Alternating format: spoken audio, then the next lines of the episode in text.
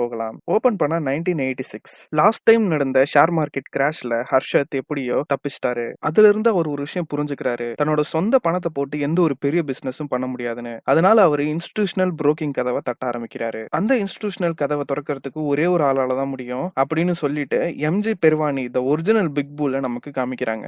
இவரு தான் யூடிஐ அதாவது யூனிட் ட்ரஸ்ட் ஆஃப் இந்தியாவோட ஹெட் இந்த மியூச்சுவல் ஃபண்ட் பர்சனல் இன்வெஸ்ட்மெண்ட்லாம் வரத்துக்கு முன்னாடியே இந்தியாவில் இருக்க பெரிய பெரிய ஆளுங்க டாக்ஸ் கட்டுறதுக்கு இந்த யூடிஐ தான் யூஸ் பண்ணாங்க. அப்பதான் இது சேஃபா இருக்கும் அப்படின்னு நம்பினாங்க. இப்ப யூடிஐ கிட்ட இருபதாயிரம் கோடியான பணம் இருக்கு ஷேர் மார்க்கெட்ல இன்வெஸ்ட் பண்றதுக்கு. அவங்களால நினைச்சா ஷேர் மார்க்கெட்டை வேற லெவலுக்கும் கொண்டு போக முடியும். அதே சமயம் அந்த ஷேர்ஸை வித்து அவங்களால ஷேர் மார்க்கெட்டை அடிமட்டத்துக்கு கொண்டு போக முடியும். அதனால ஹர்ஷத் மேத்தாவும் அஸ்வின் மேத்தாவும் யூடிஐ ஹெட் எம்ஜி பெர்வானிய மீட் பண்றதுக்காக போயிருக்காங்க.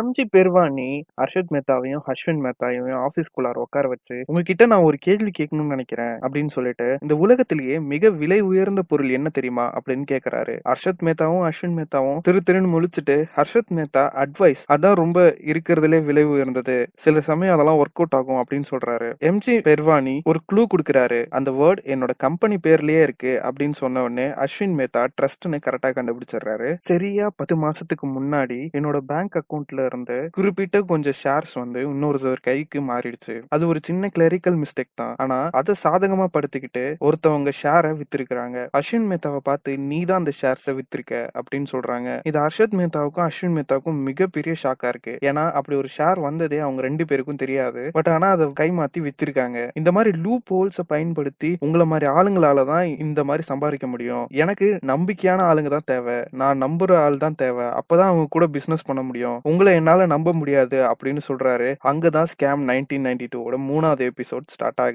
அடுத்த சீன்லயே ஹர்ஷத்தும் பிரணவும் ஒரு சின்ன பார்ட்டியில ஜாலியா பேசிட்டு இருக்காங்க ஹர்ஷத்துக்கு எல்ஐசி அண்ட் மத்த பர்சனல் இன்வெஸ்டர்ஸ் கிட்ட இருந்து கமிஷனா அவருக்கு ஒன் பர்சன்ட் வந்துகிட்டே இருக்கும். ஸோ ஆறு மாசமா அவருக்கு கொஞ்சம் லாபம் இருந்துகிட்டே தான் இருக்கு. பட் இருந்தாலும் அவருக்கு இது பத்தல.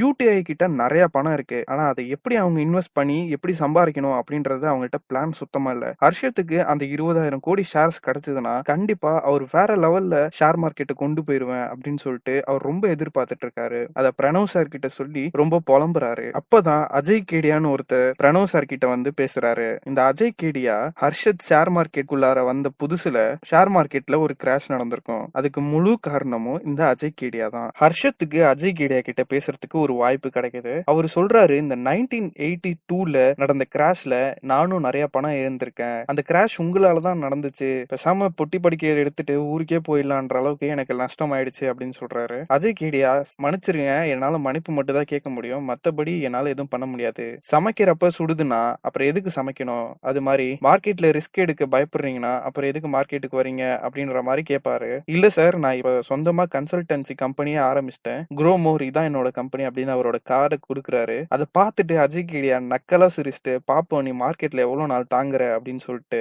ஆட்டிடியூட் காமிச்சிட்டு போயிடுவாரு இது ஹர்ஷத்துக்கு ரொம்பவே கடுப்பாயிரும். ஏன்னா அவரால் நஷ்டம் அடைஞ்சு பட் அவர்கிட்டயே போயிட்டு தன்னை பத்தி சொல்றப்போ அவர் ரொம்ப கலாச்சிட்டு போறப்ப ஹர்ஷத்துக்கு ரொம்ப கோவம் வரும். அப்பதான் பிரணவ் சார் கிட்ட இவர் இவன் என்ன இப்படி ஆட்டிடியூட் காட்டுறான் அப்படின்னு கேட்கும் தான் பிரணவ் சார் ஒரு விஷயம் சொல்றாரு. அவங்க குடும்பமே பரம்பரை பரம்பரையா ஷேர் மார்க்கெட்ல இன்வெஸ்ட் பண்றவங்க. உனக்கு ஷேர் மார்க்கெட் தெரியும் மணி மார்க்கெட்னா என்னன்னு தெரியுமா? அப்படின்னு கேக்குறாரு. ஹர்ஷத் எனக்கு தெரியாது அப்படின்னு சொல்றாரு. மணி மார்க்கெட்னா ஷேர் மார்க்கெட் மாதிரி தான் ஷேர் மார்க்கெட்ல எப்படி புரோக்கர் ஜாபர்னு இப்படி கொஞ்சம் கொஞ்சமா பிரிச்சு வைக்கிறோமோ இதுல வந்து பிஆர் எஸ்ஜிஎல் அப்படின்னு சொல்லி பிரிச்சு பிரிச்சு வைப்போம். சோ ரெண்டுத்துக்கும் பெரிய டிஃபரன்ஸ் இல்ல. ஷேர் மார்க்கெட்டோட உன்னோட டேர்ன் ஓவர் எவ்வளவு அப்படின்னு கேக்குறாரு பிரணவ் சார் ஹர்ஷத் ஒரு பத்தாயிரம் கோடி இருக்கும் அப்படின்னு சொல்றாரு. இதுவே மணி மார்க்கெட்ல டேர்ன் ஓவர் எவ்வளவு இருக்குன்னா ரெண்டு லட்சம் கோடி அப்படின்னு சொல்றாரு. அப்போ ஹர்ஷத்தோட பார்வை மணி மார்க்கெட் மேல படுது. அடுத்த சீன்லயே ஹர்ஷத் பிரணவ் சார் அண்ட் அஸ்வின் மேத்தா இவங்க மூணு பேரும் உட்காந்து டிஸ்கஸ் பண்றாங்க. நம்மளோட கம்பெனியை மணி மார்க்கெட்ல நெக்ஸ்ட் லெவலுக்கு கொண்டு போறத பத்தி. பட் அஸ்வின் மேத்தாவும் பிரணவ் சாரும் அதுக்குள்ளார மணி மார்க்கெட்டை பத்தி யோசிக்க ஆரம்பிக்காத. நம்ம ஆபீஸ்ல இன்னும் யாருக்கும் மணி மார்க்கெட்னா என்னன்னே தெரியாது. ஆறு மாசமா நல்ல லாபம் தானே பார்த்துட்டு இருக்கோம் இப்போ எதுக்கு நம்ம தேவையில்லாம மணி மார்க்கெட்ல போனோம் அப்படின்னு சொல்லிட்டு அஸ்வின் மேத்தா கேட்கிறாரு உடனே ஹர்ஷத் மேத்தா கோவப்பட்டு க்ரோ மோர்ன்ற பேரு கம்பெனில மட்டும் தான் இருக்கு. யாருக்காவது க்ரோத் இருக்கா? நம்ம கம்பெனில இருக்கிறவங்களுக்கு. ஸோ நமக்கு பெரிய அளவுல கொஞ்சம் அமௌண்ட் தேவைப்படுது ஷேர் மார்க்கெட்ல இன்வெஸ்ட் பண்றதுக்கு. ஸோ அதனால மணி மார்க்கெட்ல போயிட்டு நம்ம பெரிய அமௌண்ட் தேத்திட்டு நம்ம ஷேர் மார்க்கெட்ல இன்வெஸ்ட் பண்ணலாம் அப்படின்ற மாதிரி சொல்றாரு. நம்ம கம்பெனில தான் யாருக்குமே மணி மார்க்கெட் பத்தி தெரியாது அப்படின்னு அஸ்வின் மேத்தா திருப்பி கேக்குறப்போ ஹர்ஷத் மேத்தா இப்ப நீ கேட்ட கேள்விதான் ரொம்ப சரியான கேள்வி அப்படின்னு சொல்லிட்டு மணி மார்க்கெட்டை பத்தி தன்னோட கம்பெனி கொலீக்ஸ் கிட்ட அவரு எல்லாத்தையும் எக்ஸ்பிளைன் பண்றாரு. ஷேர் மார்க்கெட்டுக்கும் மணி மார்க்கெட்டுக்கும் பெரிய வித்தியாசம் ஒன்றும் இல்ல. ஷேர் மார்க்கெட்ல புரோக்கர் ஜாபருக்கு நம்ம எப்படி டிப்ஸ் அண்ட் ட்ரிக்ஸ் சொல்லி தருவோமோ அதே மாதிரி இதுல நம்ம எஸ்ஜிஎல் பிஆர் அண்ட் கவர்மெண்ட் பாண்டுக்கு இதுக்கெல்லாம் கொஞ்சம் பணம் அண்ட் செக்யூரிட்டிஸ் கொடுக்க வேண்டியது இருக்கும். மணி மார்க்கெட்ல முக்கியமான ஒரு விஷயம் என்னன்னா மணி மார்க்கெட்ல ஒரு பேங்குக்கும் இன்னொரு பேங்குக்கும் எப்ப டிமாண்ட் அண்ட் சப்ளை தேவைப்படுது அப்படின்றத தெரிஞ்சுக்கிட்டு அதுக்கான வேலையை கரெக்டா நம்ம பண்றது தான் இந்த மணி மார்க்கெட் அதாவது நம்ம புரோக்கர் மாதிரி. இப்போ ஒரு பேங்க்குக்கு குறிப்பிட்ட லெவல் அமௌண்ட் தேவைப்படுதுன்னா இன்னொரு பேங்க் கிட்ட இருந்து நம்ம வாங்கி இந்த பேங்க்குக்கு கொடுப்போம். நடுவுல இருக்க புரோக்கர் வேலைக்கு நமக்கு கமிஷன் கிடைக்கும். இதுதான் மணி மார்க்கெட் அப்படின்ற மாதிரி சொல்றாங்க. இதுக்கு முக்கியமான ஒரு விஷயம் என்னன்னா எஸ்ஜிஎல் சப்சிடரி ஜெனரல் லெட்ஜர் இந்த புக்ல தான் நீங்க பணம் வாங்கிட்டீங்கன்றதுக்கும் பணம் கொடுத்துட்டீங்கன்றதுக்கும் ஒரு ஆதாரம் மாதிரி இருக்கும். பேங்க் சைட்ல இருந்து சொல்ற விஷயம் என்னன்னா இந்த எஸ்ஜிஎல் நோட்டால பணம் வாங்குறதும் கொடுக்கறதும் ரொம்ப லேட் ஆகுது அப்படின்னு சொல்றாங்க. சோ நம்ம எஸ்ஜிஎல் யூஸ் பண்ணி பணம் பண்ண போறது இல்ல அதுக்கு பதிலா பிஆர் யூஸ் பண்ணி பணம் பண்ண போறோம். பிஆர்னா பேங்க் ரெசிப்ட் நீங்க பணம் வாங்கிட்டீங்க அப்படின்றதுக்கான ஒரு சின்ன செக்யூரிட்டி பேப்பர் தான் இந்த பிஆர் ரெசிப்ட் இந்த பேங்க் ரெசிப்டை வச்சு நம்ம பணத்தை வாங்கி இன்னொரு பேங்க்குக்கு சப்ளை பண்ணலாம். ஸோ சப்ளை பண்ணதுக்கு அப்புறமேட்டு பிஆரை கொடுத்து நம்ம பணத்தை கொடுத்தாச்சு அப்படின்றதுன்னு சொல்லி நம்ம பேமெண்ட் ப்ராசஸை க்ளோஸ் பண்ணிடலாம் அப்படின்னு ஹர்ஷத் சொல்றாரு. அடுத்த சீன்ல ஹர்ஷத்தும் அஸ்வின் மேத்தாவும் தியாகு அதாவது சிட்டி யூனியன் பேங்கோட ஹெட் இந்த மணி மார்க்கெட்டுக்கு சிட்டி யூனியன் பேங்க் தான் ஒரு ஹெட் மாதிரி. அதோட ஹெட் தியாகு. இவரை மீட் பண்றதுக்காக போறாங்க. தியாகு என்ன சொல்றாருன்னா ஹர்ஷத்தை பார்த்து நீங்க இன்னும் மார்க்கெட்டை பத்தி புரிஞ்சுக்கலன்னு நினைக்கிறேன். ஸோ மார்க்கெட்டை பத்தி புரிஞ்சுக்கோங்க. அதுக்கப்புறம் வந்து என்ன அப்ரோச் பண்ணுங்க அப்படின்னு சொல்றாங்க. ஹர்ஷத் உடனே நாங்க வெளியாளுன்றதுனால எங்க கூட பிசினஸ் பண்றதுக்கு யோசிக்கிறீங்களா? அப்படின்னு கேக்குறாங்க. தியாகு சொல்றாரு வெளியாளு உள்ளாளுன்னா இல்ல. இங்க ரொம்ப முக்கியமானது பெடிகிரி. ஸோ புதுசா வந்தவங்களை யாரையும் நாங்க நம்ப மாட்டோம் அப்படின்னு சொல்றாரு. ஹர்ஷத் உடனே நான் ஸ்டாக் மார்க்கெட்ல நான் சாதிச்சிட்டேன். என்னால மணி மார்க்கெட்லயும் சாதிக்க முடியும். இனிமேட்டு நடக்க போறது நீங்க நினைக்கிற மாதிரியோ நான் நினைக்கிற மாதிரியோ இல்ல அப்படின்ற மாதிரி சொல்றாரு. தியாகு உடனே நீங்க கிளம்பலாம் அப்படின்ற மாதிரி அவரும் சொல்றாரு. ஹர்ஷத் மேத்தாவும் அஸ்வின் மேத்தாவும் சிட்டி யூனியன் பேங்க்ல இருந்து வெளில போறத அஜய் கேடியா பாத்துருவாரு. அடுத்த சீன்ல ஹர்ஷத் மேத்தா பேங்க் ஆஃப் அமெரிக்காவோட பேங்க்ல இருக்க ஹெட்டை மீட் பண்றதுக்காக அங்க போறாரு. அந்த ஹெட் அப்போ ஃப்ரீயா இல்ல அவர் வெளியூர் போறதா அந்த ரிசப்ஷன்ல இருக்க ரிசப்ஷனிஸ்ட் சொல்றாங்க. அவர் எப்ப ஃப்ரீயா இருப்பாருன்னு சொல்லுங்க நான் அப்ப வந்து பாத்துக்கிறேன் அப்படின்னு சொல்றாரு. இப்போதைக்கு அவர் ஃப்ரீயா இல்ல. நாளைக்கு வந்து அவர் வெளியூர் போறாரு. சோ நாளைக்கு அவர் ஃபிளைட் பிடிக்க ரெடியா இருக்காரு அப்படின்னு சொல்றாரு ரிசப்ஷனிஸ்ட் இதை கேட்ட ஹர்ஷத் மேத்தா உடனே ஒரு சின்ன சிரிப்போட அடுத்த நாள் ஃபிளைட்டுக்கு அவரும் டிக்கெட்டை புக் பண்றாரு. இந்த சீன் ரீசெண்டா ரிலீஸ் ஆன ஏதோ ஒரு படத்துல நீங்க கேள்விப்பட்ட மாதிரியே இருக்குல்ல? அப்படி நீங்க கண்டுபிடிச்சிருந்தீங்கன்னா அதை கீழே கமெண்ட் செக்ஷன்ல கமெண்ட் பண்ணுங்க. ஸோ பேங்க் ஆஃப் அமெரிக்காவோட ஹெட் கிட்ட போயிட்டு ஃபிளைட்ல பிசினஸ் கிளாஸ் டிக்கெட்ல போய் உட்காந்து அவர்கிட்ட பேச ஸ்டார்ட் பண்றாரு ஹர்ஷத் மேத்தா. ஃபிளைட்ல பேங்க் ஆஃப் அமெரிக்காவோட சிஇஓவை அவர் பார்த்துட்டாரு ஹர்ஷத் அவர்கிட்ட இன்ட்ரடியூஸ் ஆகிக்கிறாரு கொஞ்ச நேரம் கழிச்சு ஹர்ஷத் சொல்றாரு நான் இந்த மாதிரி மணி மார்க்கெட் குள்ளார ஜாயின் பண்ணலான்னு போயிருந்தேன். என்ன தியாகுன்றவர் வந்து என்ன ரிஜெக்ட் பண்ணிட்டாரு. எனக்கு எதுவும் ஹெல்ப் பண்ண முடியாது அப்படின்னு சொல்லிட்டாரு அப்படின்னு சொல்றாங்க. உடனே பேங்க் ஆஃப் அமெரிக்கா சிஇஓ என்ன சொல்றாருன்னா அவன் ரிஜெக்ட் பண்ணதுல எனக்கு ஒன்றும் பெரிய சர்ப்ரைஸ் இல்ல. இந்த மணி மார்க்கெட் இருக்கே இது ஒரு ஜங்குள் மாதிரி. இங்க சிட்டி யூனியன் பேங்க் தான் ஒரு சிங்கம். அவன் தான் இந்த மணி மார்க்கெட்டே ஆழ்ந்துட்டு இருக்கானுங்க. அந்த தியாகு அண்ட் அவனோட புரோக்கர்ஸ் தான் இந்த மணி மார்க்கெட்டை ஆண்டுட்டு இருக்காங்க. அவங்க எப்பயுமே எங்களுக்கு பிசினஸ் தர மாட்டானுங்க அவனுங்க பண்ற வேலையில தான் இன்னைக்கு ஷேர் மார்க்கெட்டு ரொம்ப கேவலமா இருக்கு.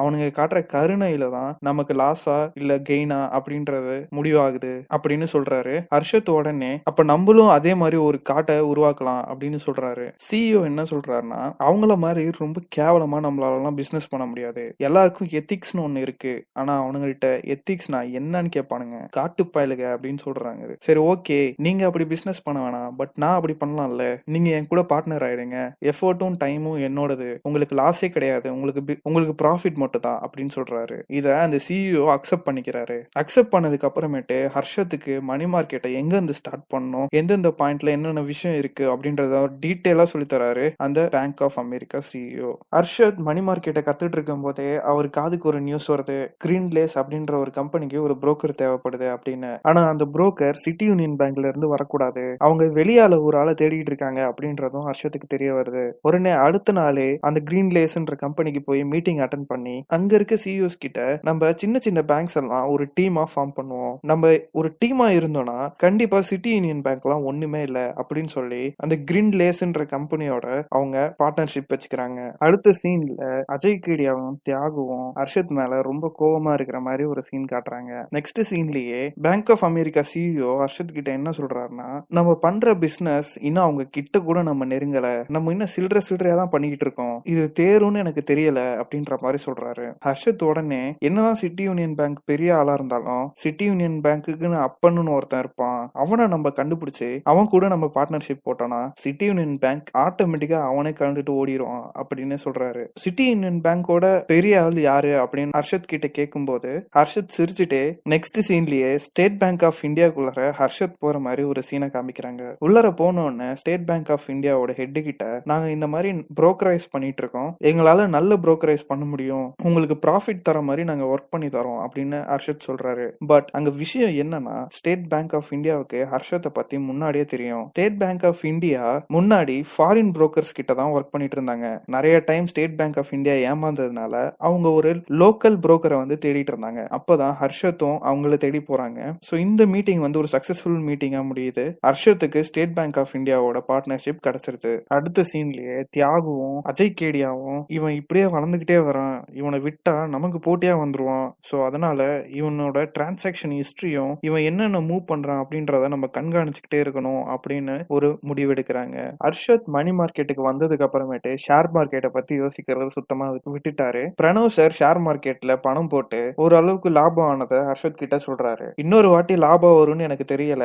ஏன்னா மனு மந்த்ராவோட கும்பல் எல்லாருமே ஷேர் மார்க்கெட்ல தான் இப்ப இருக்காங்க. அடுத்த மிகப்பெரிய ஒரு கிராஷ் வரத்துக்கு ஷேர் மார்க்கெட் ரெடி ஆயிட்டு இருக்கு அப்படின்னு சொல்றாரு. எந்த கம்பெனி ரொம்ப லோவஸ்ட் பிரைஸ்ல இருக்குன்னு ஹர்ஷத் கேக்குறாரு. ஏசிசின்ற ஒரு கம்பெனி தான் ரொம்ப அடிமட்ட ரேட்டுக்கு போயிருச்சு அப்படின்னு சொல்லி பிரணவ் சார் ஹர்ஷத் கிட்ட சொல்றாரு. ஹர்ஷத் உடனே யோசிச்சுட்டு இப்போ ஷேர் மார்க்கெட் உள்ளார வரத்துக்கான சரியான நேரம் இது அப்படின்னு ஹர்ஷத் அஸ்வின் கிட்ட சொல்றாரு. முன்னாடி ஹர்ஷத் கிட்ட பணம் சுத்தமா கிடையாது. இப்போ ஹர்ஷத் பேங்க்ல வந்து குறிப்பிட்ட ஒரு அமௌண்ட் வந்து டிரான்சாக்ஷன்ல அவரோட அக்கௌண்ட்டுக்கு வரும். அவரோட அக்கௌண்ட்டுக்கு வந்ததுக்கு அப்புறமேட்டு தான் இன்னொரு பேங்க்கு கிட்ட கொண்டு போய் அந்த பணத்தை கொடுப்பாரு. ஸோ இதுக்கு நடுவுல ஒரு பத்து நாள் கேப் இருக்கும். அந்த பத்து நாள் கேப்ல பணத்தை ஷேர் மார்க்கெட்ல இன்வெஸ்ட் பண்ணி அந்த பணத்தையே அப்படியே டபுள் ஆக்கி அதுல ஒரு ப்ராஃபிட் பார்ப்பாரு. இதுதான் ஹர்ஷத்தோட பிளான் இது மூலியமா ஹர்ஷத் ஷேர் மார்க்கெட்டுக்கு திரும்பி வராரு. அவருக்கு அவரோட அக்கௌண்ட்ல இருக்கிற பணத்தை ஷேர் மார்க்கெட்ல இன்வெஸ்ட் பண்ணி நிறைய லாபம் சம்பாதிச்சாரு ஏன்னா முன்னாடி ஹர்ஷத் கிட்ட சுத்தமா பணம் இல்ல. இப்போ ஹர்ஷத் கிட்ட பண கடலே இருக்கு. அவரு நினைக்கிற மாதிரி ஷேர் மார்க்கெட்ல சென்செக்ஸ் ஏறுது.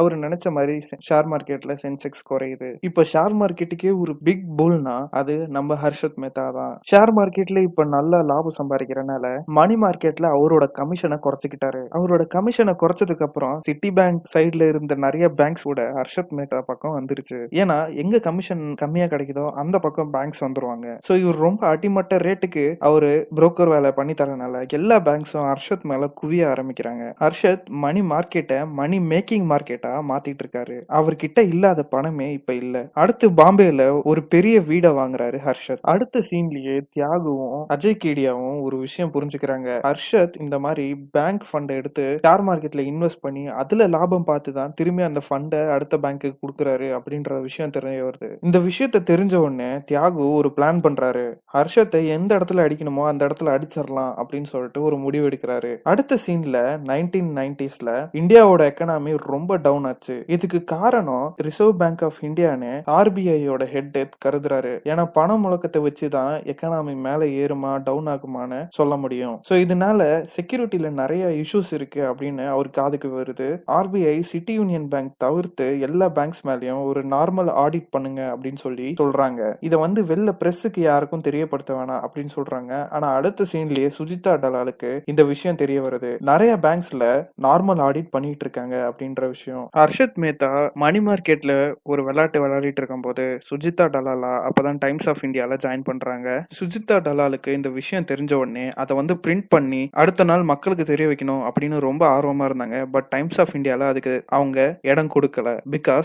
எந்த ஒரு விஷயத்தையும் பிரிண்ட் பண்றதுக்கு சாட்சி வேணும். சாட்சியே இல்லாம ஒரு விஷயத்த ஒரு நியூஸ அவங்களால பிரிண்ட் பண்ண முடியாது. சோ சுஜிதா டலாலோட நியூஸ பேப்பர்ல ஒரு ஓரமா அதுவும் அவங்க ரொம்ப ப்ரெஷர் பண்ணனால போட்டிருக்காங்க. இந்த விஷயம் ஆர்பிஐ பார்த்துட்டு ரொம்ப ஷாக் ஆகுறாங்க ஏன்னா சீக்கிரட்டா பண்ணலாம்னு நினைச்சத ப்ரெஸ்ஸுக்கு எப்படியோ தெரிஞ்சு அதை அவங்க பிரிண்ட் பண்ணி வெளியே விட்டுட்டாங்க. ஸோ இதனால ஆர்பிஐல இருந்து ஸ்ட்ரிக்டான ஒரு கைட்லைன்ஸ் எல்லா பேங்க்குக்கும் போகுது. இந்த மாதிரி பிஆர் அண்ட் எஸ்ஜிஎல் இது ரெண்டுமே இல்லைன்னா அந்த செக்யூரிட்டி டிரான்சாக்ஷன் நடக்கவே கூடாது. அப்படி நடந்துச்சுன்னா அது வந்து ஒரு கிரைம் அப்படின்ற மாதிரி எல்லா பேங்குக்கும் ஒரு கைட்லைன்ஸை அனுப்புறாங்க. இந்த கைட்லைன்ஸ் வந்தது ஹர்ஷத்துக்கு ரொம்ப ஒரு பேக்லாகா இருக்கு. ஏன்னா எந்த ஒரு பேங்க்ஸ்ல இருந்து இருந்தும் செக்யூரிட்டி டிரான்சாக்ஷனுக்கு முன் வர மாட்டாங்க ஸோ இதனால ஃபண்டுக்கு ரொம்ப ஏங்குற ஹர்ஷத் ருக்கோ பேங்க் அப்படின்ற ஒரு பேங்க்ல போயிட்டு நீங்க எனக்கு லோன் கொடுங்க. நான் அந்த லோனை திருப்பி தர மாதிரி தந்துடுறேன் அப்படின்னு சொல்றாங்க.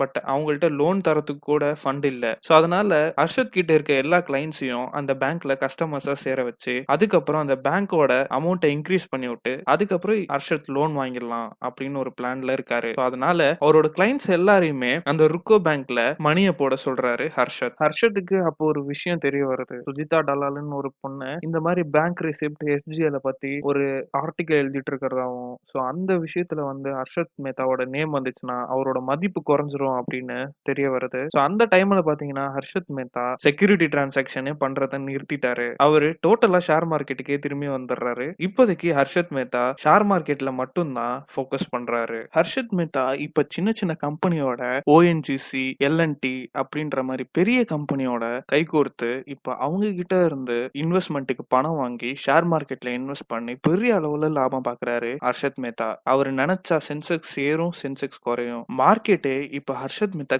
கைக்குள்ள இருக்கு. அவரால ப்ராஃபிட் ஆனவங்க எக்கச்சக்கம் பேரு. இப்ப ஹர்ஷத் மேத்தாவை ஒரு ஷேர் மார்க்கெட் அமிதாப் பச்சன் அப்படின்னு சொல்றாங்க. நைன்டீன் நைன்டி ஒன்னுல முன்னாள் பிரதமர் ராஜீவ் காந்திய கொண்டு வர்றாங்க இதனால மைனாரிட்டி பிரகாரம் நரசிம்மராவ் ரெட்டிய பிரதமரா கொண்டு வராங்க. என்னதான் இந்தியாவோட ஒரு சுச்சுவேஷன் மாறிக்கிட்டே இருந்தாலும் ஸ்டாக் எக்ஸ்சேஞ்ச் மார்க்கெட்டோட வேல்யூ குறையவே இல்லை. அது அப்படியே தான் இருக்கு. ஹர்ஷத் அவரோட ப்ராஃபிட்டை இன்க்ரீஸ் பண்ணிக்கிட்டே போறாரு. அவரை யாராலையும் பிடிக்கவே முடியல. அந்த அளவுக்கு மார்க்கெட்டோட த பிக் புல்லா மாறுறாரு ஹர்ஷத். பணம் அதிகமா வந்தாலே லைஃப் ஸ்டைலும் மாறிடும் அதே மாதிரி ஒரு செலிபிரிட்டி லெவலுக்கு ஹர்ஷத் தன்னோட லைஃப் ஸ்டைல மாத்திக்கிறாரு. இதெல்லாம் பார்த்துக்கிட்டு இருக்க நம்ம பிளாக் கோப்ரா ஹர்ஷத் தன்னோட லிமிட்டை தாண்டி போயிட்டு இருக்காரு. என்னைக்காவது ஒரு நாள் சறுக்கி விடுவான் அப்படின்ற மாதிரி சொல்றாரு. அடுத்த சீன்லயே ஹர்ஷத் மேத்தா ஒரு கார் வாங்கலாம் அப்படின்னு சொல்லிட்டு கார் பார்க்க போறாரு. அங்க போனா அவருக்கு ஒரு பிராண்ட் வேல்யூ கார் துபாயில இருந்து நெக்ஸ்ட் மந்த் லெக்ஸஸ்ன்னு சொல்லிட்டு ஒரு கம்பெனில இருந்து வரப்போறது தெரியுது. இந்த காரை வாங்க போறது அஜய் கேடியா அப்படின்றதும் தெரிஞ்சுக்கிட்டாரு. ஆனா அஜய் கேடியா எந்த ஒரு அட்வான்ஸும் கொடுக்காதனால அந்த காரை எனக்கு கொடுத்துரு அப்படின்னு சொல்லி அந்த டீலர்கிட்ட கேக்குறாரு. அஜய் கேடியா கிட்ட அந்த டீலர் நாற்பத்தி ரெண்டு லட்சம் பேசியிருந்தாரு. ஆனா ஹர்ஷத் நான் உனக்கு ஐம்பத்தஞ்சு லட்சம் தரேன். எனக்கு அந்த காரை கொடுத்துரு அப்படின்னு சொல்லி கேட்டோன்னே அந்த டீலர் ஒத்துக்கிறாரு. அஸ்வின் மேத்தா இதை பார்த்துட்டு நம்ம கிட்ட இருபதுக்கு மே இருபதுக்கு மேல கார் இருக்கு. இந்த நேரத்துல இப்படி ஒரு கார் நமக்கு தேவையா அப்படின்னு கேக்குறாரு. ஹர்ஷத் உடனே மேத்தாஸ் ஃபேமிலியும் அம்பானிஸ் டாடாஸ் ஃபேமிலியோட சின்னது இல்ல